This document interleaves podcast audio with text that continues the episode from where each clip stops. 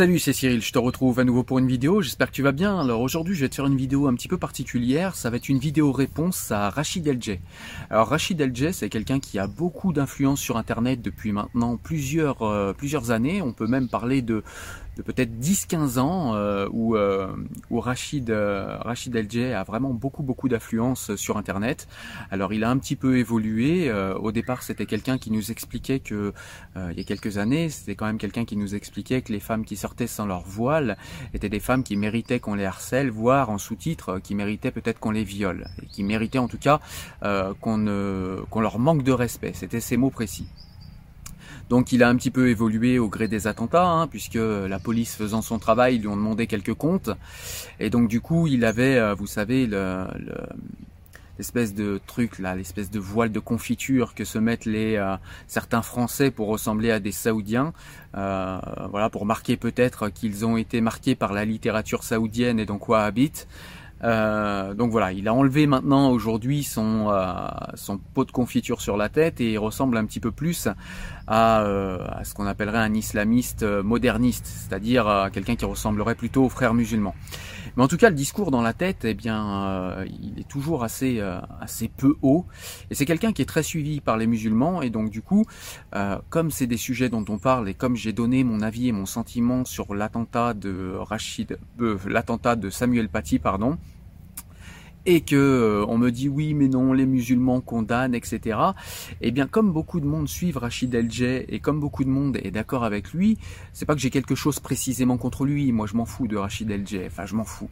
Je me fous pas de ce qu'il met dans la tête de nos enfants mais lui en tant que personne je m'en fous de ça voilà je m'en fous de sa vie et je veux pas savoir qui il est. Moi ce qui m'intéresse c'est les conneries qu'il véhicule sur euh, internet et je me propose dans cette vidéo de parler de la vidéo qu'il a faite euh, pour parler des attentats et pour parler de la décapitation de Samuel Paty. Et je vais vous dire ce que j'en pense.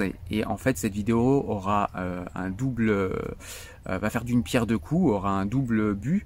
C'est tout simplement bah, de montrer par l'exemple ce que pensent beaucoup de musulmans, puisque encore une fois, Rachid El est suivi par énormément de musulmans euh, en France et sera également euh, pour effet eh bien, de répondre tout simplement à Rachid Eljeh et puis de, de, lui montrer à quel point euh, son niveau réflexif n'est pas haut et à quel point s'il aime la communauté musulmane, je pense qu'il ferait mieux de se taire, de fermer sa chaîne YouTube et d'arrêter de donner son avis parce que vraiment ça vole vraiment pas haut et il envoie les gens dans une direction éthique qui fait un petit peu peur quand même tellement elle est basse.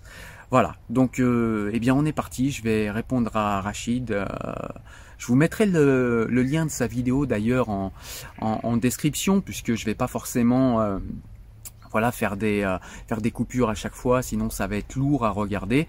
Donc au niveau de la forme je vous laisserai voir sa vidéo si ça vous intéresse euh, dans, la description. Je, je mettrai le lien. Mais là en tout cas moi je vais répondre en fait à chacun de ces arguments point par point. Allez on est parti alors déjà dès la première minute, j'ai une objection euh, contre Rachid Elje qui nous dit que voilà euh, après l'attentat, la décapitation de, Samuel Paty, il y a eu en France une ambiance d'hystérie où les gens se sont un petit peu énervés, fâchés, il n'y avait pas moyen de, dialoguer et en fait il a décidé de pas s'exprimer tout de suite et de prendre un peu de recul pour pouvoir aller dans le dialogue. Et il nous dit que ben loin de lui euh, l'idée d'être d'être partial, il prétendrait à l'objectivité parfaite. Alors je vais répondre deux choses assez rapides. La première, c'est que quand euh, dans un pays on décapite quelqu'un, ne pas avoir d'émotion, c'est pas humain tout simplement. Donc c'est tout simplement normal qu'il y ait eu des émotions et les émotions vont être de plus en plus fortes à chaque fois que, eh bien, on décapite des êtres humains qui n'ont rien fait en se réclamant de l'islam. C'est juste une réaction humaine et une réaction de défense normale. Dire que ça n'est pas normal, ce serait vouloir désactiver les mécanismes de défense des êtres humains. Donc déjà là, on a un problème. Après, il nous dit que, ben, il souhaite dans le dialogue, donc ça c'est plutôt une bonne chose, et le fait qu'ils prennent du recul aussi avant de s'exprimer, c'est aussi une bonne chose. Donc là-dessus, je suis assez d'accord avec lui et je trouve que c'est plutôt bien. Ceci dit, euh, nous on a fait une interview à trois euh, sur euh, sur cette chaîne et on a pu garder notre sang-froid alors qu'on a on est intervenu très tôt. Donc c'est pas forcément voilà c'est pas forcément lié, mais en tout cas, si lui avait besoin de quelques jours pour euh, voilà pour être plus calme et parler plus sereinement, c'est plutôt une bonne chose. Là où j'ai un problème, c'est qu'il nous dit que lui ne sera pas partial et qu'il serait parfaitement objectif. Est-ce qu'il y a plus subjectif qu'un musulman qui nous parle d'un autre musulman qui a égorgé et décapité quelqu'un? Non. Donc déjà, pour une personne normalement constituée, n'importe qui voilà, Rachid Elje, je suis désolé si je te l'apprends, hein, on est des grands garçons, il me semblait qu'à ton âge, j'avais pas besoin de te le dire, mais on ne peut pas en fait être euh, objectif, ça n'est pas humain d'être objectif, nous avons tous une subjectivité, donc on parle tous de quelque part et on a tous un angle. Donc ça c'est un petit peu la base, mais en plus toi, euh, tu parles euh, d'un milieu extrêmement fermé et sectaire qui t'appartient, euh, je sais pas comment on pourrait appeler ça, mais en tout cas tu tournes autour de réseaux islamistes, voilà, alors avec avec un petit peu d'opportunisme, quand c'était à la mode de mettre de mettre le, le, pot de confiture sur la tête, tu le faisais, là tu le fais plus, mais tu traînes toujours avec les mêmes esprits sectaires, fermés, donc voilà, tu te réclames de l'islam toi aussi tu es musulman, tu l'es pas, ça me regarde pas. Ce que je vois moi, c'est que tu te réclames de l'islam et qu'il y a beaucoup de musulmans qui te regardent. Donc je vais te considérer comme ce que tu te réclames, c'est-à-dire un musulman. Donc un musulman qui s'exprime sur un autre musulman qui a décapité euh, un citoyen français qui n'avait rien demandé pour des dessins, je le rappelle, est-ce qu'il y a plus subjectif? Non, il n'y a pas plus subjectif. Moi aussi, je suis subjectif, mais moi, j'assume ma subjectivité et je dis d'où je parle. Moi, je suis un laïc qui parle. Je suis un laïc meurtri, un laïc qui voit l'islamisme se développer dans son pays. Voilà d'où je parle. Donc voilà pour ma subjectivité. Mais être honnête, c'est dire d'où on parle et c'est annoncer d'emblée sa subjectivité. C'est ça l'honnêteté. L'honnêteté, c'est pas de dire qu'on est objectif, puisqu'il est impossible d'être objectif. Donc se dire qu'on est objectif et tes mots précis sont je ne serai pas partial, c'est déjà de la malhonnêteté et ça commence déjà comme ça. Donc déjà au bout d'une minute, j'ai déjà de, gros soucis avec ton discours. Alors après, euh, je m'arrête à à peu près 3 minutes, 3 minutes. 3 minutes 30 de la vidéo et donc euh, tu nous euh, tu nous rappelles que effectivement on va pas s'entretuer tous les uns les autres à chaque désaccord Dieu merci, euh, tu évolué sur ce point-là. Euh, et tu nous dis euh, que effectivement, eh bien, euh, il resterait plus grand monde sur Terre si jamais, au moindre désaccord, on s'entretuait les uns les autres. Donc là, ça nous fait un point d'accord. On est effectivement bien d'accord. Seulement, tu appuies cela en fait sur les fables qu'il y a dans le Coran. Donc ça, ça regarde le croyant. Moi, je ne suis pas, je ne suis pas musulman. Je suis, je suis croyant. Je l'ai déjà dit, mais je ne suis pas musulman. Donc après, si pour toi tu as besoin de fables euh, dans un livre, en, plus de fables qui sont appuyées sur ta compréhension du Coran, euh, pour euh, expliquer que, eh bien, effectivement, il faut entrer en dialogue plutôt que de tuer des gens. Je trouve ça au niveau éthique assez minable, mais si ça marche, pourquoi pas? Maintenant, les fables du Coran revisitées par Rachid El c'est bien. Euh, ça donne une belle image de, de l'islam, mais euh, pourquoi tu nous parles pas du dur, du centre des choses? Le centre névralgique de la réflexion est pour moi les hadiths et notamment les sahirs qui sont extrêmement violentes. Et ça, tu ne peux pas l'ignorer. Tu ne peux pas ne pas le savoir. Je sais qu'au niveau, euh, au niveau de ce que tu connais de la religion, tu as évolué parce que c'était vraiment très très bas il y a quelques années.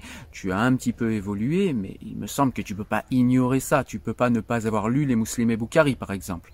Donc tu sais très bien qu'il y a des appels à la haine et au meurtre euh, des apostats, des mécréants, à la violence sur les femmes dans le corpus idéologique sunnite qui, je le rappelle, les sunnites sont l'immense majorité des musulmans du monde et l'immense majorité des musulmans français.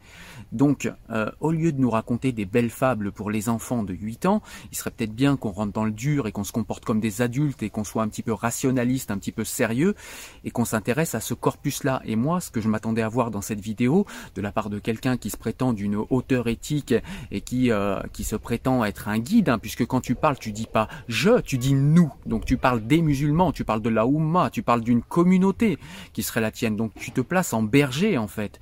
Et moi je m'attendais d'un berger qu'il soit un petit peu au-dessus de la mêlée et qu'il nous dise précisément euh, voilà, qui, qui, nous parle précisément de ces textes qui sont dans les corpus idéologiques islamiques, et là en l'occurrence sunnites, et qui sont extrêmement violents. Moi j'aimerais que tu les contextualises, ou bien que tu nous expliques euh, que finalement, même s'ils sont sahir, ils sont obsolètes aujourd'hui. Et pourquoi? C'est plutôt ça qui euh, désactiverait la haine. Quant à, euh, aux échanges que tu as vus sur Internet, où tu nous dis que des gens se sont énervés, se sont mis à insulter et à crier, euh, au bout d'un moment, ça s'appelle la colère et c'est juste humain quand tu vois tes concitoyens se faire démembrer euh, et que tu vois en quelques années plus de 300 âmes partir au nom de l'islam et que tu vois des rigolos comme toi qui nous racontent des belles fables pour nous dire l'islam c'est la paix, pas d'amalgame, nanani, nanana, alors que tu expliquais à l'époque en plus en parallèle euh, que les femmes devaient se voiler et que les mécréants, il ne fallait pas les écouter parce qu'on pouvait jamais plaire à qui que ce soit. Euh, voilà, tu as poussé à ce que notre président appellerait le séparatisme, mais que moi j'appelle l'islamisme et que j'appelle le communautarisme depuis des années. Donc en gros, euh, tu es là aujourd'hui à nous raconter de belles fables pour calmer la mêlée, alors que tu as participé à, tout ce bordel. Tu as participé à faire en sorte que des gens en fait euh, soient en, en, position de rupture d'avec les valeurs que l'on partage tous dans ce pays. Tu as participé au fait de scinder la société française en communautés euh, euh, différentes euh, puisqu'on n'est pas différent dans le fond, on est des êtres humains et on est des Français. Donc euh, voilà, tu as créé artificiellement, tu as été de ceux qui ont créé artificiellement euh, ces différences. Donc je trouve ça gonflé que tu viennes aujourd'hui, sans aucune rationalité, avec des fables pour gamins de 8 ans, nous expliquer que le prophète, ayant discuté avec les anges, voilà, ça veut dire que nous, entre êtres humains, on peut discuter sans égorger. Enfin, c'est super léger. Vraiment, c'est super léger. Je crois bien que même mon gamin de 13 ans n'y croirait pas. Et je te parle pas de ma fille de 19 ans parce qu'elle te mettrait franchement, euh, elle te rangerait au rayon des euh, compteurs de, de, comptines pour gamins de 8 ans. Enfin, vraiment, c'est, c'est triste de voir que la communauté musulmane en est là au niveau. Alors, c'est pas tout le monde, évidemment, c'est pas tous les musulmans, mais en tout cas, c'est euh, les 300 000 personnes qui ont liké ta vidéo et qui l'ont vu. Ça fait quand même beaucoup de personnes.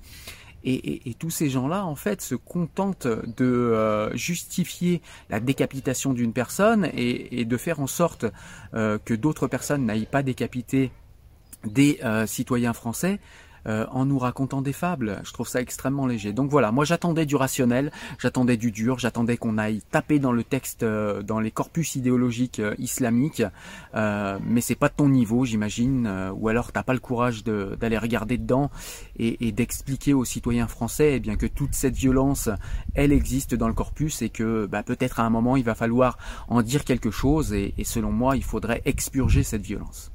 Alors après, on est à à peu près 5 minutes dans ta vidéo, et là, au bout de 5 minutes, j'ai déjà euh, les oreilles qui saignent de partout, et encore une fois, tu nous racontes de jolies fables sur la magnanimité du prophète de l'islam, euh, sur le fait qu'il euh, il disait qu'il fallait ne pas prêter attention aux insultes, même directes, qu'il y avait envers lui. Euh, donc ça, tu nous le dis.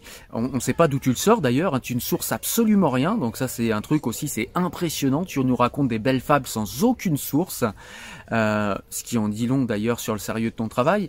Euh, mais en tout cas, euh, tu nous racontes de belles fables sur la magnanimité du prophète de l'islam. Alors, euh, au niveau historique, on sait tous que c'était un chef de guerre.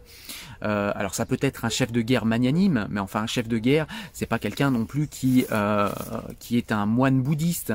Là, on dirait que tu nous tu nous parles d'un moine Shaolin qui ne s'énerve jamais. C'est pas du tout le cas. C'était un chef de guerre. ça, c'est ce qu'on sait au niveau historique. Et encore une fois, j'y reviens aux quatre volumes que tu devrais lire, qui sont les Sahih Muslim et Bukhari. qui nous racontent d'autres histoires. Il y a même d'autres hadiths qui nous racontent d'autres histoires sur le prophète, euh, sur le fait que le prophète était satisfait euh, que euh, certains de ses compagnons prennent l'épée pour défendre son honneur quand son honneur était attaqué. Et ça, moi, je, je, donne des sources, c'est-à-dire que chacun peut aller le vérifier dans les quatre volumes que constituent les hadiths sahih, muslim et Bukhari. Et toi, tu ne donnes aucune source. Alors, excuse-moi, mais tu les prends où tes sources? Moi je veux bien, mais si tu nous refais euh, une version euh, Mickey avec le prophète de l'islam, bah, c'est pas très sérieux et c'est assez léger parce que euh, moi je vais essayer de te, croire et de te penser sincère, hein, encore une fois, mais si tu nous racontes des jolies fables, que tu ne les sources pas le jour où un musulman va tomber, quelqu'un qui s'est converti ou quelqu'un qui redécouvre l'islam va se jeter dans les textes, il va voir un autre discours que les jolies fables bisounours que tu nous racontes. Et donc du coup, il va se dire Rachid El s'est trompé, Rachid El est un imposteur, ou enfin voilà. Et puis je trouve pas ça très respectueux. Euh, envers euh, les, les, musulmans que tu prends pour des idiots. Il y en a quand même de nombreux qui te suivent. Hein. Euh, tu en es à 300 000 vues sur cette vidéo, donc c'est quand même pas mal de gens qui euh, qui te suivent et, et, tous ces gens, tu leur racontes des fables qui sortent de je ne sais où et qui ne sont pas la réalité. Euh, tu nous parles également euh, de, du prophète comme étant quelqu'un qui, euh, qui n'a jamais porté l'épée et qui n'a jamais, qui jamais répondu aux offenses, ce qui est complètement faux au niveau historique, on le sait. Je conseillerais des livres que je mettrai également, que je mettrai également en lien, comme par exemple le Coran des historiens qui nous raconte une toute autre histoire. Mais encore une fois, si on en reste sur le corpus idéologique islamique, rien que les Sahih Muslim et Bukhari suffisent à démentir avec force toutes les bêtises que tu racontes. Donc on a un vrai problème là, Rachid Deljeh, il faut vraiment que tu nous donnes tes sources. Parce que moi, ce que je m'attendais à voir de ta part pour quelqu'un qui n'est pas euh, partial, comme tu l'annonçais en début de vidéo, et, et quelqu'un qui serait objectif, c'est d'aller voir les textes, de faire le travail, et de nous expliquer en quoi ces textes seraient aujourd'hui obsolètes, parce que jusqu'à présent, personne ne l'a dit, ou de recontextualiser ces textes, qui revient à la même chose, c'est expliquer en quoi ces textes sont obsolètes. Au lieu de ça, tu nous racontes des belles fables euh, qu'on n'a jamais vues ni entendues nulle part, et, euh, tu nous racontes, voilà, des, encore une fois, des fables pour des enfants de 8 ans. Donc c'est très léger. Après, encore une fois, tu t'appuies sur le Coran pour nous dire que le prophète était quelqu'un de parfait, quelqu'un qui, voilà, ne se battait jamais, quelqu'un qui recevait euh, la haine des autres en disant que la paix soit sur vous, etc. Alors évidemment, c'est euh, pour ceux qui ont lu le Coran au moins une fois en entier, on le sait tous. Hein, c'est euh, dans le Coran, il y a tout et son contraire. Euh, donc tout est contextualisable et tout est compréhensible comme on le souhaite, comme on a envie. Donc tu prends les versets qui vont bien, qui parlent de paix. voilà, écoute, c'est toi que ça regarde, mais moi je suis pas convaincu parce qu'il y a d'autres versets qui parlent de haine et tu le sais très bien et, et donc voilà. Euh, tu, tu, tu, fais une, une, exégèse rapide, euh, tu, tu, restes bloqué sur le Coran comme si euh, le sunnisme euh, ne s'appuyait que sur le Coran. Je le rappelle, il y a que les coranistes hein, qui restent uniquement sur l'étude du Coran. toi, tu n'es pas coraniste, jusqu'à preuve du contraire, tu es sunnite. Et tu oublies de parler de tout le corpus idéologique sunnite. Étrange. Alors là, je m'arrête à 8 minutes 03 parce qu'il y a des choses qui me choquent. Déjà, tu nous dis que dans ce pays, on infantilise euh, les imams. Alors, à quel moment on les infantilise? Puisqu'en fait, il n'y a même pas d'école en fait en France, euh, à l'heure où je te parle, pour former les imams. C'est-à-dire que les imams sont formés à l'étranger, et c'est des gens qui nous viennent de Turquie, qui nous viennent d'Arabie Saoudite et qui nous viennent du Maghreb. Donc s'ils sont infantilisés ou infantilisables, c'est parce qu'ils ont été mal formés. Donc là, on a un problème. Ensuite, tu nous dis que euh, les imams ne sont pas responsables de ce qui se passe. C'est bizarre. Moi, j'ai été en mosquée. Euh, il y a plein. De... Enfin, moi, j'ai vu des prêcheurs de haine. On a 150 mosquées euh, qui sont qui ont été comptabilisées par le ministère de l'Intérieur comme étant des mosquées radicales avec des personnes radicalisées à l'intérieur et des imams qui tiennent un discours radical. Donc des mosquées salafistes, on en a plus de 150. Et toi, tu nous expliques que c'est pas la faute des imams. Donc déjà, tu peux pas généraliser comme ça. Un petit peu de complexité dans la pensée imams effectivement font le travail sur le terrain pour apaiser la jeunesse musulmane, et ça, il est hors de question de le nier, on est bien d'accord, mais il y a également beaucoup de prêcheurs de haine dont tu as fait partie en plus, espèce d'hypocrite. Mais c'est quand même fou que tu te rappelles pas de ça. C'est quand même fou que tu te rappelles pas précisément du passage. Alors je le mettrai ici en fait, je vais le mettre là le passage.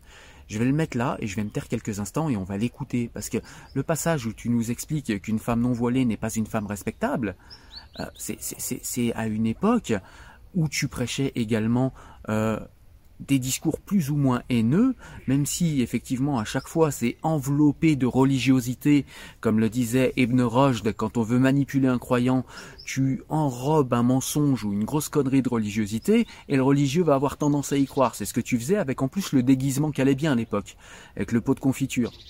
Donc on va écouter rapidement. Comment une femme peut dire Moi je suis une femme qui a beaucoup de pudeur alors qu'elle sort de chez elle sans son hijab Le hijab, c'est la pudeur de la femme. Et sans pudeur, la femme n'a pas d'honneur. Et si la femme sort sans honneur, ici qu'elle ne s'étonne pas que les gens, que les frères, que les personnes qui font partie même des hommes, que ce soit des musulmans ou des non-musulmans, abusent de cette femme-là et la négligent et l'utilisent comme un objet Donc voilà, euh, moi je te trouve quand même gonflé maintenant de donner des leçons, alors que tu as fait partie de ceux qui ont distillé la haine, qui ont euh, mis des bêtises dans la tête de notre jeunesse pendant des années, euh, avec une littérature wahhabite qui était clairement affichée. Aujourd'hui tu ne l'affiches plus clairement, mais ceux qui ont une mémoire et qui savent qui tu es depuis longtemps ne s'y trompent pas. Et c'est euh, et c'est que récemment, euh, après les attentats de 2015, que euh, sous peut-être la pression de la police, peut-être que tu as mal supporté les gardes à vue, hein, tu supportes d'envoyer les autres peut-être vers la haine, mais toi, tu as un petit peu du mal dès qu'il faut faire autre chose que parler. Et et donc du coup, on se rappelle tous que tu faisais partie de ceux qui mettaient des conneries dans la tête de notre jeunesse, qui les incitaient à se communautariser, au séparatisme, qui expliquait qu'il n'avait pas besoin de se soucier de la vie euh, extérieure euh, à la communauté musulmane. Tu te rappelles de tout ça? Moi, je m'en rappelle. Moi, j'ai une bonne mémoire. Donc voilà, euh, dire que ce n'est pas la faute des imams et aujourd'hui dire que tous les imams font les choses bien, c'est clairement ici une illustration de ta partialité extrême que j'ai dénoncée dès l'entrée de cette vidéo, mais c'est aussi l'illustration en fait du fait que tu n'as pas de mémoire ou alors que tu as envie d'oublier qui tu étais et les saloperies que tu as mis dans la tête de notre jeunesse pendant des années. Tu fais partie des plus grands responsables avec Abu Ananas, Abu Anas en vérité, hein. mais moi je le surnomme Abu Ananas, et, avec deux trois collègues comme ça, vous avez été de ceux qui ont mis de la merde dans la tête de nos enfants En tout cas pas les miens. Dieu merci, ils sont lecteurs de Spinoza, tu vas avoir du mal, mais dans la tête de la jeunesse française, tu as fait ça pendant des années, donc je te trouve gonflé aujourd'hui maintenant de venir nous dire que les imams n'y sont pour rien puisque toi tu es imam en plus, hein, ça aussi c'est quelque chose que je trouve hallucinant. Euh, mais voilà, donc tu peux pas nous dire que les imams ne sont pas responsables, ils le sont. Alors ils sont pas tous comptables, ils sont pas tous responsables, mais en tout cas il y en a beaucoup qui sont responsables, il y en a beaucoup qui sont comptables et du communautarisme et de la violence qui sévit sur notre territoire depuis plusieurs années et des 300 morts que nous déplorons dans ce pays. Ensuite, quelques minutes plus tard, tu viens et tu nous dis que euh, effectivement les imams font leur travail avec science. Alors déjà là, tu vois, on a un problème. Tu vois, tu fais des, des, amalgames, mais complètement, euh, voilà, des amalgames que des enfants ne feraient pas. On ne parle pas de science quand on parle de religion et de croyance, mon ami. On ne parle pas de science à ce moment-là. La science c'est autre chose. La science c'est une méthode qui permet de manière rationnelle d'aller au contact de la réalité. Alors si c'est la science en médecine, c'est aller au contact de la science biologique pour pouvoir guérir les gens. Si c'est la science géologique, c'est d'aller avec méthode scientifique au contact des pierres pour comprendre des choses sur notre monde. Mais c'est ça la science. La science c'est une méthode. La science c'est une méthode qui amène avec rationalité à la réalité. Or dans euh, la théologie, il n'y a aucune réalité. Nous parlons que de croyance. Il n'y a pas de science ici. La science islamique, comme tu te plais à le rappeler, ça n'existe pas et ce confusionnisme des mots perd notre jeunesse. Arrête de parler de science, fais une différence. On parle ici de croyances, ce sont des croyances qui sont respectables dans un pays laïque comme la France, puisque toutes les croyances sont respectables, puisque nous avons gagné grâce à la laïcité et non grâce aux religions la liberté de conscience. Mais cette liberté de conscience ne doit pas être la liberté de raconter tout et n'importe quoi. Donc quand tu parles croyance, dis-le et affiche-le clairement. On a le droit de croire ici dans ce pays. Tu ne seras pas tué parce que tu crois. Par contre, tu peux être très fortement critiqué comme je le fais ici quand tu racontes n'importe quoi. Tu nous dis que les imams doivent être soutenus par les citoyens français. Alors si les imams doivent être éventuellement soutenus euh, par les musulmans eux-mêmes, euh, ça c'est quelque chose que je vous laisse euh, juger entre vous, mais les imams n'ont pas à être soutenus par d'autres citoyens français que les musulmans. Nous, on a le droit, et même j'ai envie de dire le devoir, de s'en foutre. C'est pas notre problème. Voilà, donc euh, tu nous dis que euh, parfois euh, certains imams sont jetés en pâture, etc. Tu nous dis que eh bien c'est un problème, voilà, qu'il faudra pas se plaindre.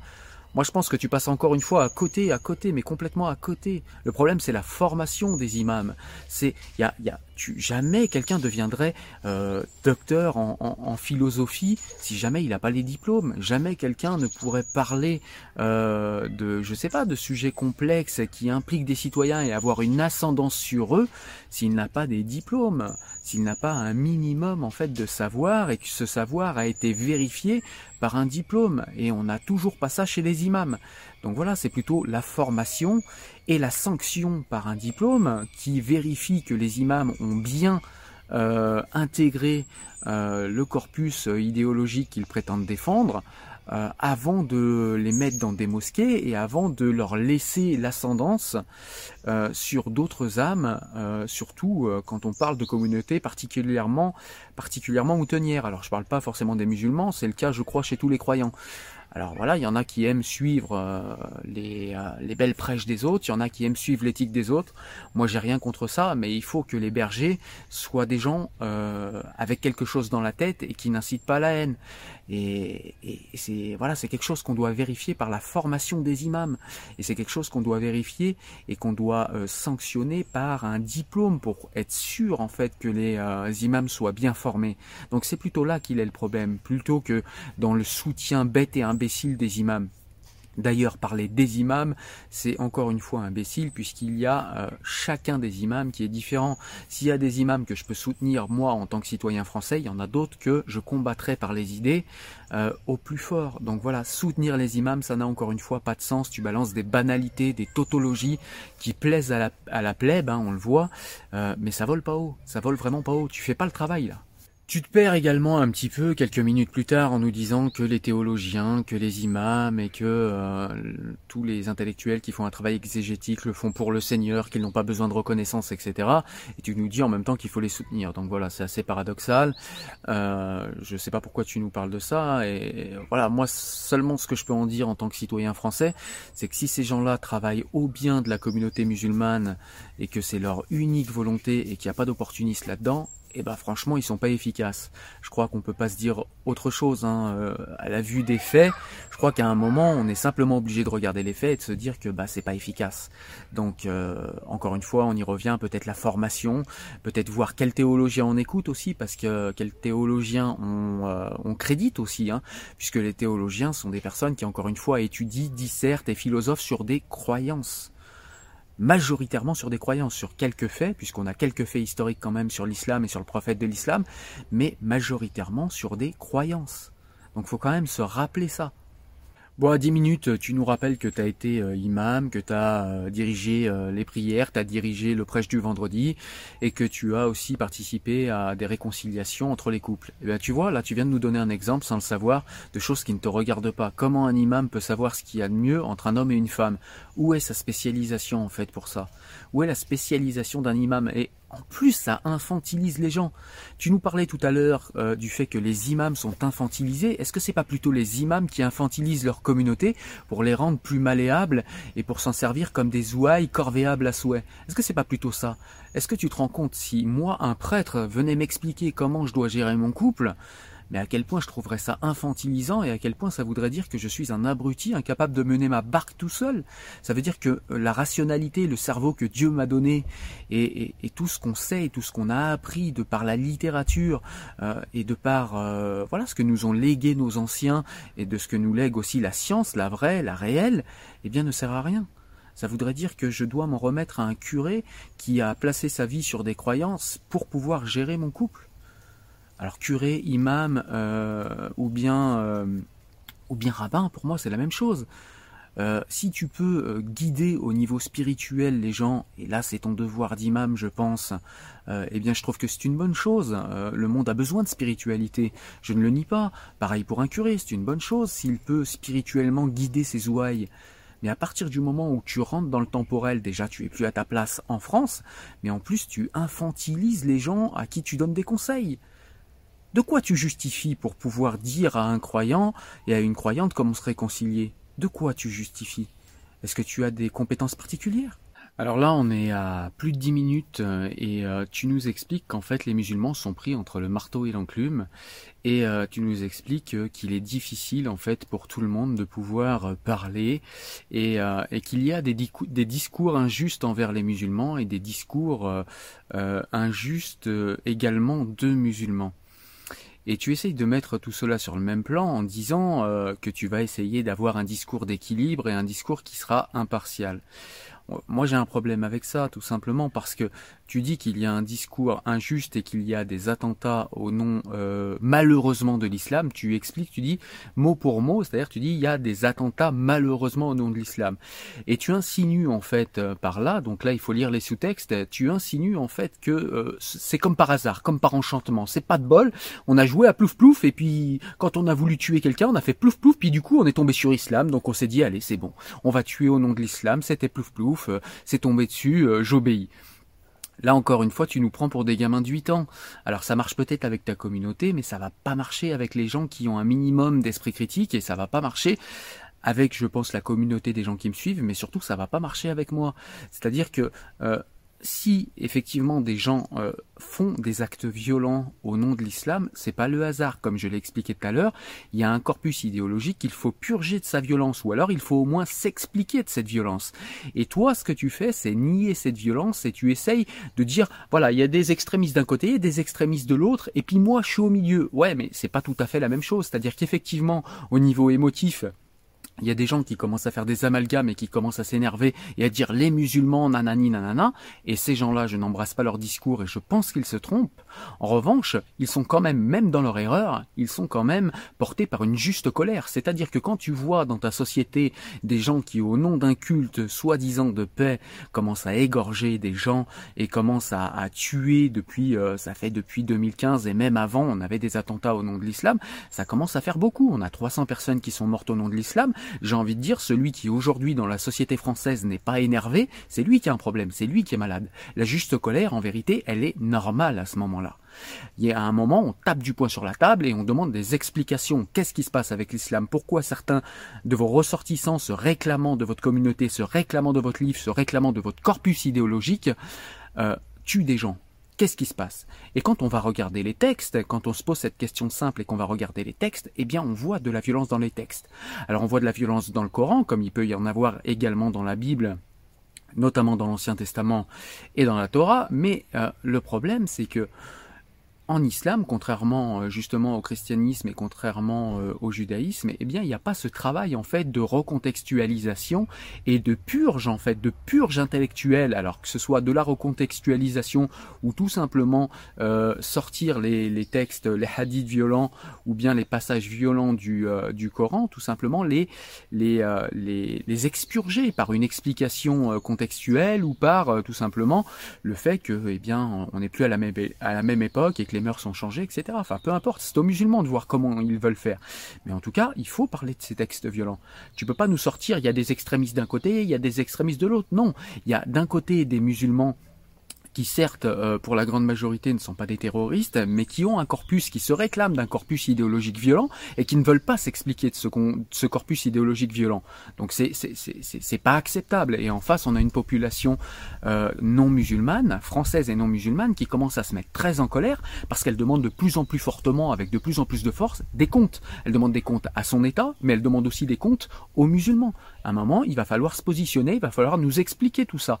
Alors s'en tirer avec des histoires comme tu le fais depuis euh, plus de 10 minutes dans la vidéo avec des histoires pour enfants de 8 ans, euh, avec un prophète qui euh, porte des marguerites et qui te tend la main quand tu lui craches dessus, il faut arrêter un petit peu avec ça, il faut arrêter de nous prendre pour des idiots, puis surtout il faut replanter ses pieds dans la réalité et aller voir la réalité des textes et se positionner là-dessus. Ça c'est quelque chose qui est rationnel, courageux et qui permettrait pour le coup d'avoir un effet réel sur la communauté musulmane qui te suit Rachid. Est-ce que tu comprends? Donc au final, ce qu'on demande, c'est assez simple. Les musulmans sont pas pris entre le marteau et l'enclume. Ils ont simplement à se positionner par rapport à ces textes violents. Est-ce que vous cautionnez? Si vous cautionnez pas, sur quelle base? Comment vous faites? Comment vous expliquez que effectivement ces textes violents qui font partie du corpus idéologique musulman euh, n'ont pas à être pris au premier sens du terme? Vous expliquez aussi pourquoi le Coran n'est pas la parole euh, directement descendue du ciel, parce que euh, croire en 2020 que Dieu a pris son stylo et a écrit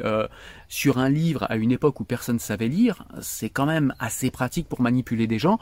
Je pense qu'on peut avoir une approche un peu plus intelligente des textes, euh, sans remettre en question la foi, sans remettre en question euh, les croyances de ceux qui croient en, Allah, en Dieu, hein, puisque Allah veut dire Dieu, mais voilà, sans remettre en question tout ça et en ayant un respect de tout ça, on peut avoir un minimum de rationalité et se dire que bah, Dieu n'a pas pris un stylo plume et a écrit un bouquin où il a donné des prescriptions comme le ferait le médecin pour les hommes. C'est, c'est, ça s'est pas passé comme ça. Historiquement, en plus, si on fait un peu le travail, on sait que ça s'est pas passé comme ça. Donc c'est peut-être ce travail-là que les Français attendent des musulmans. Et là, c'est pas entre le marteau et l'enclume, c'est entre la rationalité et les croyances, c'est-à-dire entre aussi la logique euh, éthique de laquelle on se réclame et la réalité de ce qu'on fait. Et quand euh, on nous explique toute la sainte journée que Dieu, il faut le respecter, qu'il faut respecter la religion, que c'est très important, etc., le minimum qu'on puisse faire, c'est d'aller étudier les textes desquels on se réclame et peut-être d'en faire aussi, euh, d'en faire une analyse et peut-être d'en faire une analyse critique. C'est la moindre des choses. Parce que moi, je vois pas mal de gens qui se réclament de la religion, qui nous disent qu'il n'y a pas plus important au monde pour eux. Ils connaissent même pas leur texte de référence, très souvent. Donc ça pose un problème, ça pose un questionnement. Et je crois pas que ce soit ton cas, Rachid Elgé. Je pense que tu sais très bien de quoi tu parles et tu veux pas aller sur les textes parce que tu sais très bien que, eh bien, il va falloir que tu t'attaques à quelque chose qui est peut-être trop grand pour toi. Tu n'as pas le courage, pas l'intellect, pas, je sais pas. Il y a quelque chose que tu n'as pas, mais tu ne peux pas ignorer euh, la violence qu'il y a et dans le Coran et dans le fait que eh bien la violence qui est rapportée dans le Coran n'est pas pareille que dans les autres livres saints puisque c'est censé être la parole directe de Dieu et tu ne peux pas ignorer tout autour du Coran le euh, corpus idéologique que constitue le hadithisme et qui est lui aussi extrêmement violent, je le répète, avec les apostats, avec les mécréants et avec ceux en général qui ne sont pas musulmans. Et là ensuite, on arrive à 12 minutes et là on est au cœur du sujet. Parce que tu nous dis, oui mais il y a des gens qui font l'amalgame, ils se disent, bon voilà, on a des terroristes qui se réclament de l'islam, alors du coup, tous les musulmans, il y aura un problème avec les musulmans. Mais on est au cœur du sujet là mon ami. Je vais t'expliquer pourquoi. Effectivement, comme je te l'ai expliqué tout à l'heure, si il y a des personnes qui tuent au nom de l'islam, ils n'ont pas fait ce sera au nom de l'islam que je vais tuer aujourd'hui. C'est pas le hasard, effectivement, ils n'ont pas fait plouf plouf. S'ils si, tuent au nom de l'islam, c'est effectivement qu'il y a un problème. Il y a un problème, donc je l'ai expliqué de par les textes, je vais pas y revenir encore puisque je l'ai martelé, mais il y a aussi un autre problème qu'on peut voir et qu'on peut voir de manière extrêmement saillante, c'est après chaque attentat, la réaction des musulmans est toujours la même. Oui, mais. Oui, mais. C'est-à-dire, oui, c'est pas bien de tuer, mais quand même, le prof, il a exagéré. Oui, mais quand même on peut respecter le prophète. Oui, il faut pas tuer, mais, mais, mais, mais, il y a toujours ce mais. Donc déjà, tous les musulmans qui partent avec ce oui mais, et ils sont nombreux, vous faites partie du problème. Clairement, vous faites partie du problème. Quand on dénonce un meurtre, il n'y a pas de oui mais. Il n'y a pas de oui mais. On n'égorge pas les gens, on ne tue pas les gens. Surtout pas pour un dessin, mais pour aucune raison. Il n'y a pas de oui mais. Il n'y a aucune circonstance atténuante, il n'y a aucune circonstance relativisante, il n'y a aucune circonstance qui tienne la route. Il n'y a pas de oui mais. Donc ça déjà, c'est un problème qu'on voit chez beaucoup de musulmans, c'est un problème qui est énorme. Mais également, on voit des gens qui clairement ont fait de l'apologie de terrorisme et qui ont dit oui, mais bon, voilà, regardez, euh, ils insultent notre prophète. Alors, on a vu des sommités, on a vu le premier ministre du Pakistan expliquer que Emmanuel Macron menait une guerre contre l'islam, alors que c'est un, un pauvre professeur qui a montré des dessins qui s'est fait décapiter mais on fait encore la guerre à l'islam. C'est toujours cette inversion accusatoire victimaire qu'on a en islam, c'est un truc impressionnant, un truc incroyable. Pareil euh, venant du Maroc. On a également l'école, la très prestigieuse école euh, islamique Al-Azhar en Égypte, qui est quand même une sommité au niveau de sa légitimité, même si théoriquement, il n'y a pas de, il a pas de clergé en islam. Il y a, un clergé en vérité, euh, parce que les musulmans ont tendance à écouter d'abord leur imam, qui les imams écoutent leurs savants, qui écoutent les théologiens, etc., etc. Donc, officiellement, il n'y a pas de, il a pas de clergé, mais en vérité, il y a une chaîne de légitimité qui forme tout de même un clergé. Et l'école El-Azhar en Égypte est, voilà, une sommité dans cette, échelle, dans cette euh, chaîne de légitimité. Et qu'est-ce qu'elle nous dit, cette, euh, université islamique à Lazare? Eh bien, elle nous dit, elle n'a pas un mot pour le professeur, évidemment, hein, euh, un décapité de plus, on s'en fout. Hein. Après tout, nous, on a l'éthique islamique, on n'a pas à justifier. Mais par contre, ils disent quand même les dessins, c'est une violence contre les musulmans. Les dessins, donc par l'intermédiaire d'un des imams de cette, de université, eh bien, nous disent, voilà, quand même, vous, vous rendez compte de la violence des dessins? On parle de dessins. La plus haute sommité sunnite au monde nous explique qu'un dessin est violent et n'a pas un mot pour un professeur décapité. On n'a pas un problème là encore une fois avec l'islam et avec les musulmans? Donc le problème, il n'est pas fictif, le problème, c'est pas une histoire d'amalgame. Le problème, c'est que Rachid, tu n'es plus dans la réalité et tu ne veux pas la regarder. Et ça fait 30 ans que vous ne la regardez pas et que vous êtes comme ça à dire c'est pas ça l'islam, c'est pas ça l'islam, pas d'amalgame. Mais à un moment, vous pouvez pas nous demander d'être aussi aveugle que vous. Vous n'avez pas le droit de nous demander ça. Voilà. Donc euh, voilà, encore une fois, on est hors de la réalité, on est dans des histoires de petits garçons, on est dans des euh, dans des euh, dans des mots qu'on entend, amalgame, l'islam c'est la paix, ne confondons pas tout. Bref, cette logorée qu'on écoute à longueur de journée de la part de tous les gens qui trouvent complexe et difficile de penser et qui ne pensent pas et qui nous sortent des poncifs de gamins de, de 8 ans. Donc à un moment, non, il y a des faits, il faut les regarder. Ce n'est pas être raciste que de regarder la réalité, ou alors il faut accuser la réalité de racisme. Mais là, ça me concerne pas. Moi, je ne fais que dire, regarder et commenter ce que je vois. Et en l'occurrence, ce que je vois, c'est qu'on a un problème avec les autorités musulmanes, on a, un, on a un problème avec beaucoup de musulmans qui ou justifient les attentats ou nous gratifient du fameux oui mais vous comprenez. Ou alors on a aussi ceux qui font partie du problème, c'est-à-dire que à peine le corps euh, refroidi de Samuel Paty, euh, ce professeur a été décapité, son corps est à peine froid et tous les musulmans nous disent oh là là les amalgames qu'il va encore y avoir sur l'islam. Mais vous n'avez pas l'impression d'être un peu un peu auto-centré tout le temps, vous n'avez pas l'impression d'être un peu dans la paranoïa? Est-ce que euh, vous metteriez pas un petit peu de cette énergie à critiquer justement vos textes et vos traditions religieuses? Moi je pense que ça ça peut être important à faire. Parce que cette énergie, vous l'avez quand euh, il y a quelqu'un comme euh, Éric Zemmour qui parfois va trop loin, qui parfois effectivement a des saillies qui sont euh, inadmissibles, parfois à raison, on vous écoute tous très fort, ça braille, et ça appelle le CCIF, et tous les intellectuels, euh, pseudo-intellectuels euh, du CCIF euh, viennent nous expliquer à quel point la France est raciste, et, et, pour la Fermila, on l'a vu, tout le monde voulait la tuer, etc., et on l'a vu avec Zineb El Razaoui, etc., etc. Là, on vous écoute, il y a beaucoup de bruit, il y a beaucoup de monde. Pour Charlie Hebdo, avant les attentats, c'est exactement la même chose, on écoutait les musulmans dire « pays d'islamophobes, regardez, ils dessinent notre prophète, nanani » il y a énormément d'énergie et il y a un consensus qui est assez massif et majoritaire. Pourquoi il n'y a pas la même chose contre le terrorisme? Pourquoi il n'y a pas la même chose pour regarder tous ces textes violents? Moi, je pose simplement cette question. Pourquoi est-ce que quand il y a un propos islamophobe, bien que je ne cautionne pas le mot, mais pourquoi quand il y a un propos anti-islam, on écoute euh, une grande communauté qui se rassemble et qui se met en colère et qui parfois à juste titre hurle à la mort, hurle au racisme, hurle au désespoir, mais face au terrorisme, non, non, moi ça me regarde pas, pas concerné, je suis désolé. Ah, tu veux vraiment mon avis? Hmm, ah, C'est pas bien de tuer, mais quand même, il a fait un dessin, c'était une violence pour mon cœur. Voilà, on a ce genre de réaction. Je grossis le trait, évidemment, je caricature, mais c'est pas bon les caricatures en ce moment. Je caricature un petit peu, mais il y a quand même beaucoup de ça. Il y a quand même beaucoup de ça et c'est un problème. Donc on peut pas, on peut pas comme ça balayer d'un revers de bras.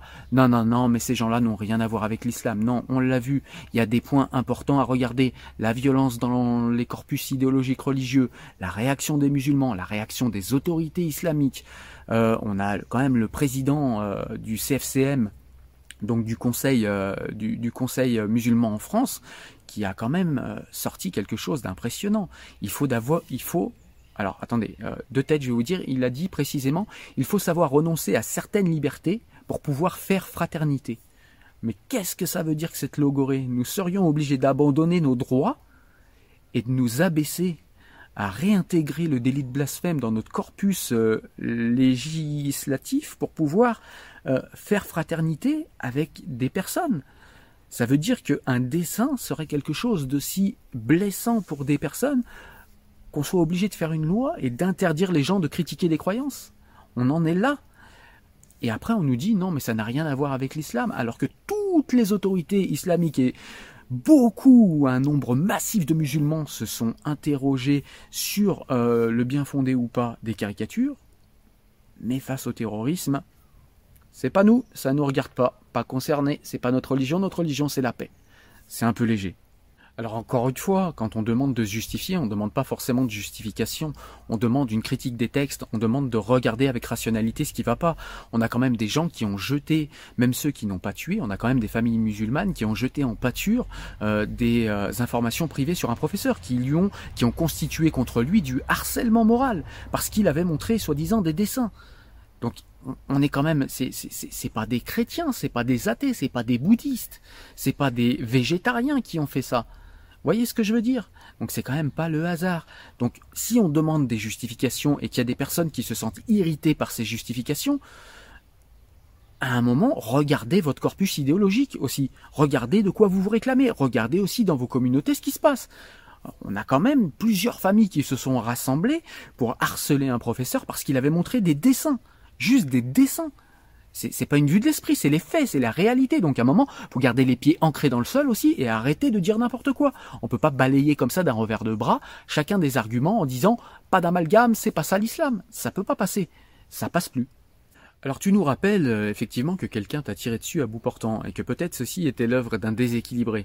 Oui, c'est vrai que ça existe et que des déséquilibrés, il y en a partout, mais à un moment, quand tu as euh, un nombre important de déséquilibrés qui se réclament sans arrêt de la même idéologie, il me paraît tout à fait rationnel et il me paraît tout à fait équilibré de s'interroger sur cette idéologie.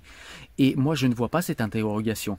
Euh, cette interrogation, est-ce que euh, des gens comme Abdelnou Orbidar ont appelé les maladies de l'islam, ou même Malek Shebel en parlait également, euh, c'est pas quelque chose qui date d'aujourd'hui, c'est quelque chose dont on est au courant depuis longtemps dans les pays musulmans eux-mêmes. On peut reparler de la décennie noire en Algérie, on peut reparler de la révolution euh, islamique en Iran en 1979, on peut reparler de l'islamisation de d'autres pays du Maghreb, de l'islamisation et même de la djihadisation euh, de, pas mal de pays en Afrique. Euh, donc c'est ça encore une fois, c'est pas une vue de l'esprit, c'est bien au nom de l'islam. Euh, Daesh s'est constitué sur des textes islamiques. Alors vous pourrez nous objecter qu'effectivement c'est des textes mal interprétés, c'est des textes euh, mal lus, c'est des textes pris avec un pris avec un angle particulier, mais n'empêche que ces textes existent et on demande des explications sur ces textes. Et on n'a pas d'explications, ces explications n'arrivent pas. En tout cas, pas de Rachid El et pas de la majorité des musulmans. Moi, je ne le vois pas. Ou alors, faut m'orienter euh, vers qui le fait. Mais depuis euh, feu euh, Mohamed Harkoun, Mohamed Talbi, si on a, on a peut-être Monsieur Sorouche qui le fait. On a des gens comme Rachid Benzine qui l'ont fait avec avec les nouveaux penseurs de l'islam. Mais c'est extrêmement timide. C'est extrêmement timide. La plupart du temps, nous n'avons pas ce genre de critique. La plupart du temps, nous n'avons que des réactions infantiles. Ma religion, c'est la paix, ce n'est pas ça. regarde ta religion, regarde les textes et positionne-toi. Effectivement, toi, tu es peut-être quelqu'un d'équilibré, ne connaissant pas les textes, tu es quelqu'un qui porte les valeurs de la République, peut-être même sans le savoir, puisque tu as grandi euh, dans les écoles de la République et tu as grandi en France et que tu es un Français comme moi. N'empêche que d'autres personnes qui vont aller lire les textes que toi tu ne lis pas, eh bien, vont se réclamer de l'islam et vont faire des actes violents, puisque cette violence existe dans les textes de l'islam. Et il va falloir se positionner par rapport à ces textes. Encore une fois, on, on revient toujours à ça. Moi, je demande des explications par rapport à ça. Et je n'ai pas de ces explications-là de la bouche de Rachid El Pourquoi? Alors tu nous dis que quand tu as été victime euh, de, de ce coup de feu que tu as pris, que tu n'as pas parlé d'islamophobie. C'est faux, c'est faux. Tu as parlé d'islamophobie. Effectivement, tu as tu as appelé au calme, c'est vrai, c'est la moindre des choses, mais tu as parlé d'islamophobie.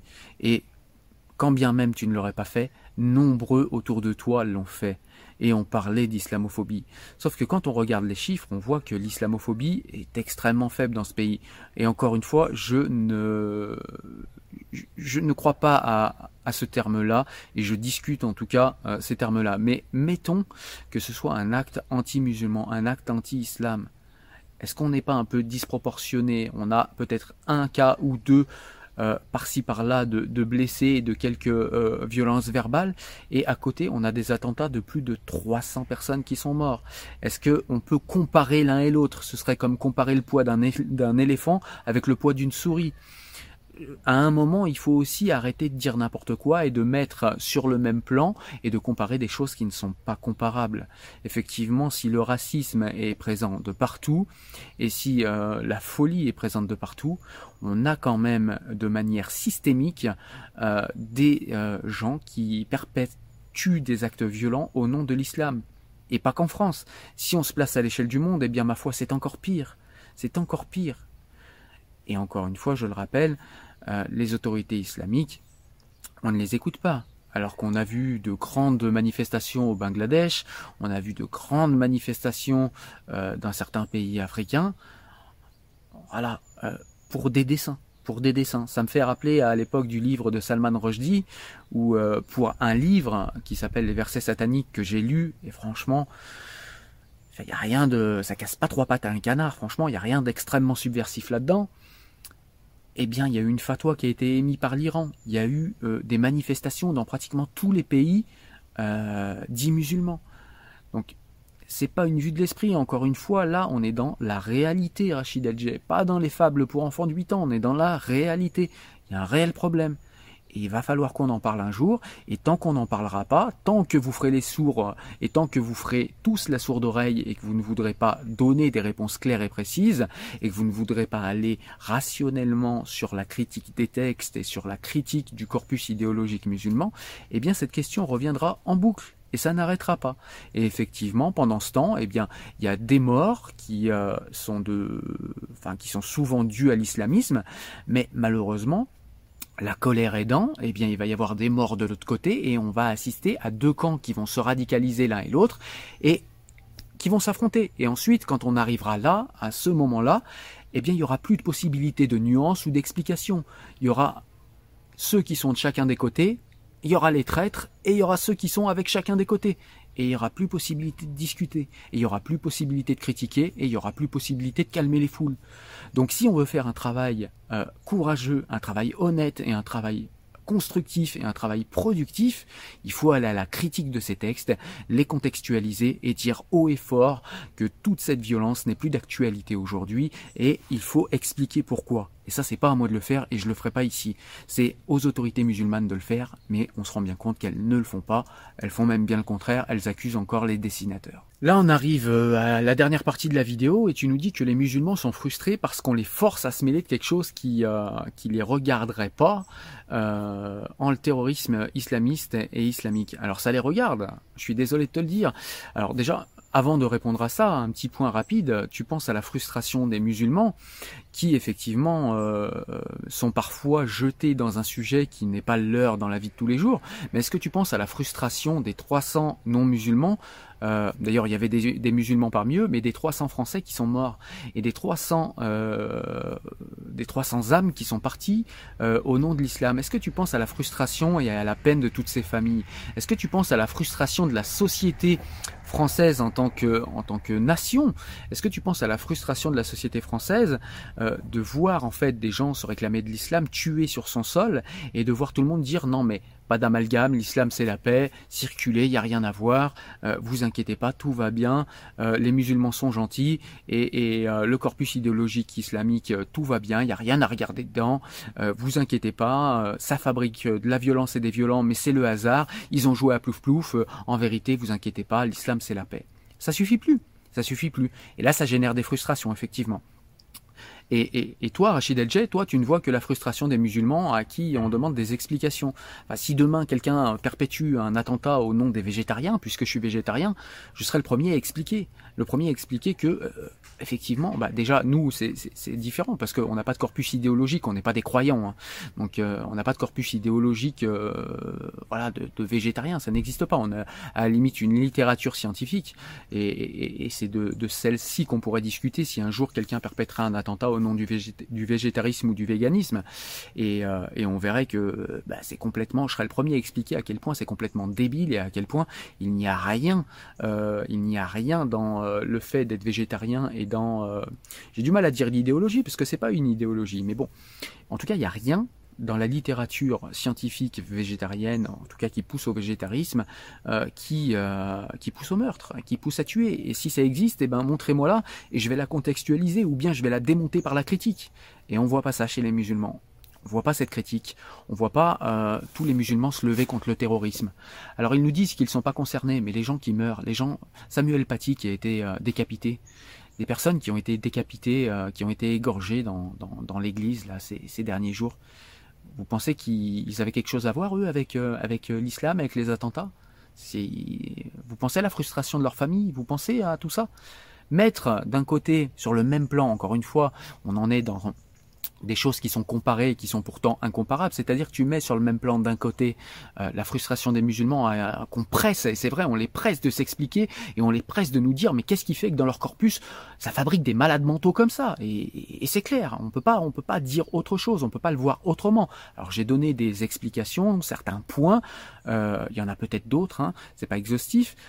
Et toi, tu mets en face la frustration en fait des musulmans. Donc on somme euh, de, de s'expliquer avec la frustration de, de, d'un, peuple et d'une nation qui, qui, qui perd des vies, qui perd des gens, tués, égorgés au nom de l'islam c'est quand même un petit peu. Euh, et puis il y a, y, a, y a, cet islamisme rampant dans les quartiers. Il y a, y, a, ces petites gamines de 6 ans qu'on voit de plus en plus qui sont voilées.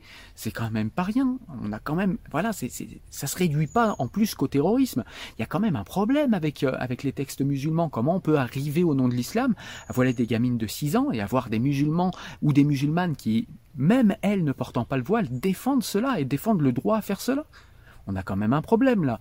Eh ben, voilà, on est encore dans cette espèce de pensée magique où tu nous dis, eh bien non, il euh, n'y a pas de problème, les musulmans n'ont rien à voir avec ça, euh, et ils sont très tristes et très frustrés, qu'on les force à, se positionner. Non, on, on, les force à se positionner parce qu'il est normal de se positionner quand une idéologie cause des dommages dans une nation. C'est juste en fait normal, on ne devrait même pas avoir à le demander. Voilà, mais on en est réduit à ça, à demander des explications qui ne viennent pas, même après 300 morts, même après des petites gamines voilées. Même après un professeur décapité, même après des personnes égorgées dans une église, ces explications ne viennent toujours pas spontanément. Et on se demande pourquoi. Alors tu nous parles aussi euh, de discours de haine que tu as vu sur les plateaux TV, effectivement, avec des gens qui, euh, qui soi-disant appelaient au meurtre et des, gens qui, euh, qui disaient telle ou telle chose contre les musulmans. alors déjà, je l'ai expliqué par la juste colère, parce qu'au bout d'un moment, quand on a 300 morts sur notre territoire, bah c'est vrai qu'au bout d'un moment, on est un petit peu en colère. Et je pense qu'on a le droit. Je pense que ne pas l'être euh, relève d'un problème mental. Si euh, moi, tu viens, tu tues ma famille ou quelqu'un de ma famille et je suis pas en colère, je pense qu'il faut que j'aille consulter. Je pense que j'ai un vrai problème. Ou alors j'aimais pas ces personnes. Donc voilà. Donc ça, il faut pas confondre non plus la juste colère, la juste émotion euh, et, quelque chose en face qui serait injuste. Alors tu nous dis il faut unifier la société, il faut l'unir, etc. Euh, faisons la grande ronde autour du pays et chantons euh, à la paix, etc. On n'en peut plus de ces discours, c'est terminé. On n'en peut plus de ces discours, Rachid El ça va plus suffire. Voilà, ça va plus suffire. C'est encore des gamineries qu'on pourrait entendre à la maternelle, mais là c'est terminé, on peut plus entendre ça. Donc faire fraternité, c'est effectivement un objectif qui est noble. Faire unité, faire peuple, c'est quelque chose qui est noble, mais il faut pour cela qu'on soit tous derrière les lois de la République. Et toi-même, tu n'es pas exemplaire dans ton parcours. Toi-même, tu n'es pas exemplaire. Regarde ton parcours, regarde ce que tu prêchais il y a quelques années.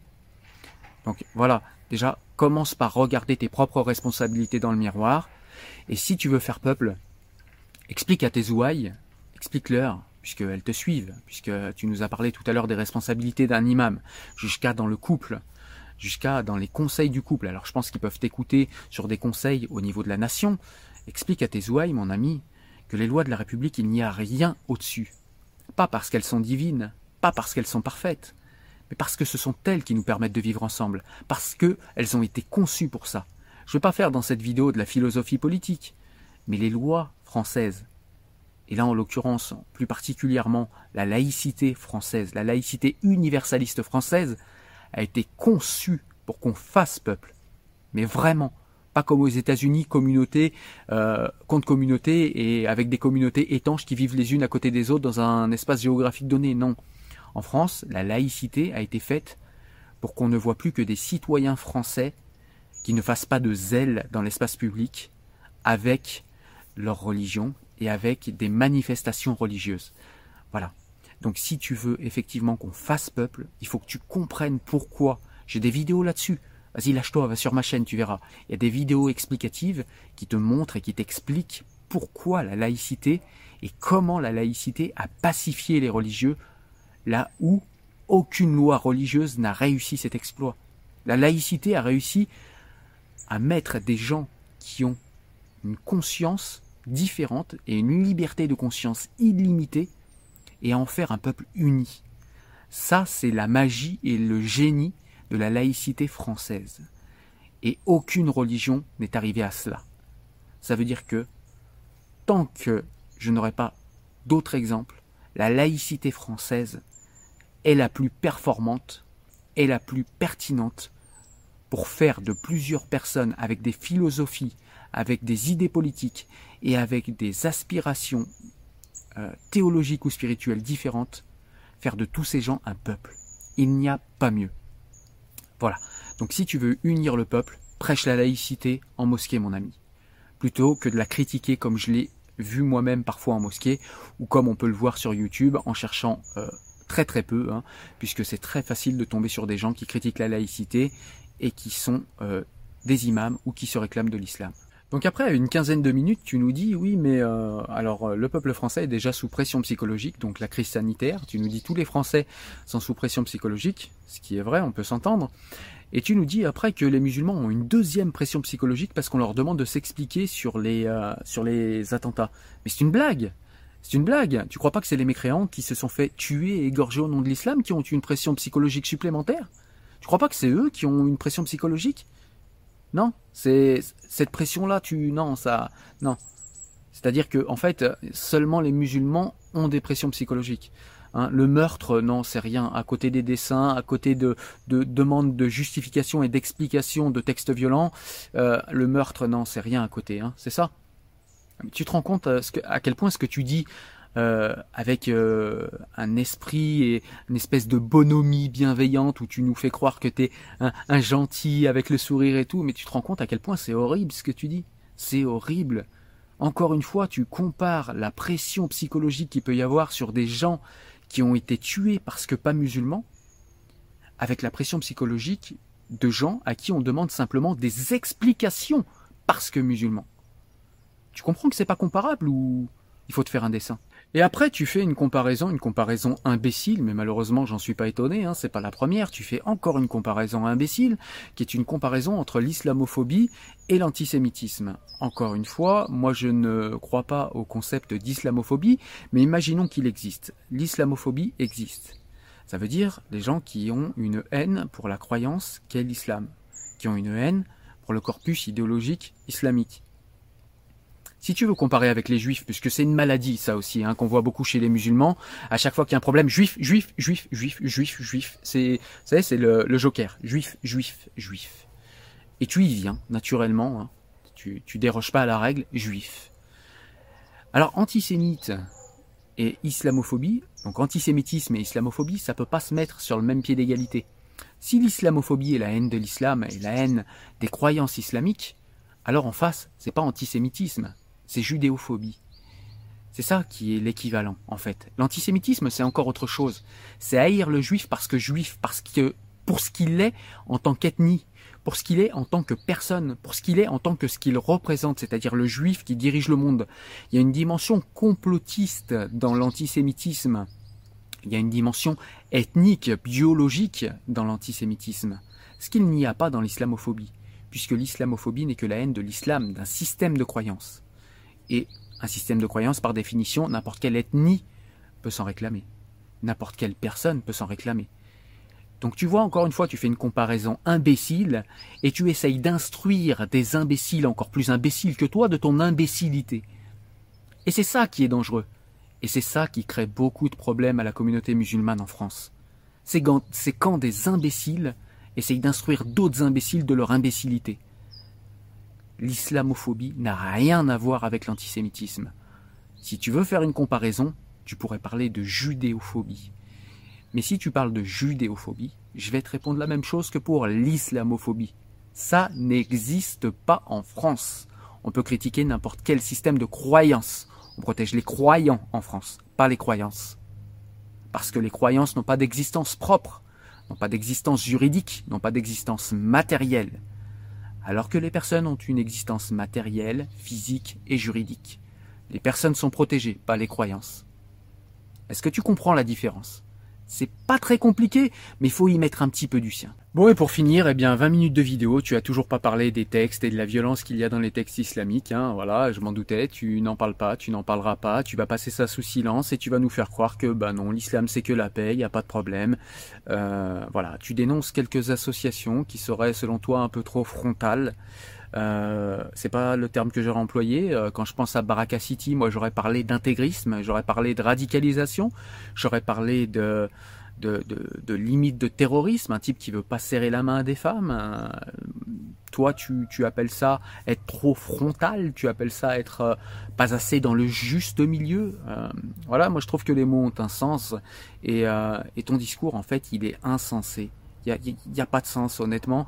Tu compares des choses qui n'ont pas à être comparées. Tu passes sous silence euh, tout ce qui est euh, corpus idéologique. Tu passes sous silence euh, les versets violents du Coran. Tu passes sous silence le fait que le Coran est compris par les musulmans comme la parole de Dieu et donc comme pouvant être comprise de manière littérale. Voilà, tu passes sous silence tout ça, tu passes sous silence cette critique et tu renvoies la France à, à son islamophobie tout en disant que tu ne généralises pas, mais c'est quand même le but de ta vidéo, c'est d'expliquer que, eh bien, il faut être dans un discours constructif. Je vois pas ce qu'il y a de constructif dans ton, euh, dans ta vidéo, parce que j'ai rien appris en fait euh, au sortir de ta vidéo. Tout ce que j'ai euh, compris et appris, c'est pas d'amalgame, l'islam c'est la paix, c'est pas nous, circuler, il y a rien à voir. On veut pas qu'on nous demande de nous justifier parce qu'on n'a pas à le faire. Ben si vous avez à le faire. Ben ici parce qu'il y a de la violence dans votre corpus idéologique. Si vous avez à le faire parce que les gens qui tuent se réclament de l'islam. Donc il va falloir faire un travail et nous parler de tout ça. Parce que maintenant, on va demander des comptes et des explications. Et si on veut travailler, et si je suis d'accord sur le fait qu'il faut travailler, continuer à dialoguer, continuer à parler ensemble, continuer à se respecter même dans le désaccord vif, et qu'il faut continuer à investiguer ensemble et à se comprendre, eh bien je ne suis pas d'accord sur tout le reste de la vidéo et sur tout ce que j'ai dit depuis tout à l'heure, sur tout ce que j'ai mis en lumière. Tu compares des choses qui sont incomparables. Tu fais des raccourcis, mais qui n'ont aucun sens. Tu dédouanes les musulmans d'un revers de bras, comme s'il n'y avait aucun problème. Tu nous parles pas des dérives de Baraka City. Tu nous parles pas des dérives du CFCM. Tu ne nous parles de rien. Tu as un discours consensuel au possible mais orienté musulman. Voilà. Et tu fais quelques petites critiques vite fait, quelques petites pichenettes histoire de faire genre non non mais je suis pas partial. Non non non, vous avez vu le juste milieu. Sauf que le juste milieu se définit par ses extrêmes. Ça aussi c'est quelque chose. Je pense qu'on est un peu trop pour toi là. C'est-à-dire qu'en fait, dire qu'on est dans le juste milieu si on n'a pas défini les extrêmes, ça ne veut rien dire, ça n'a pas de sens.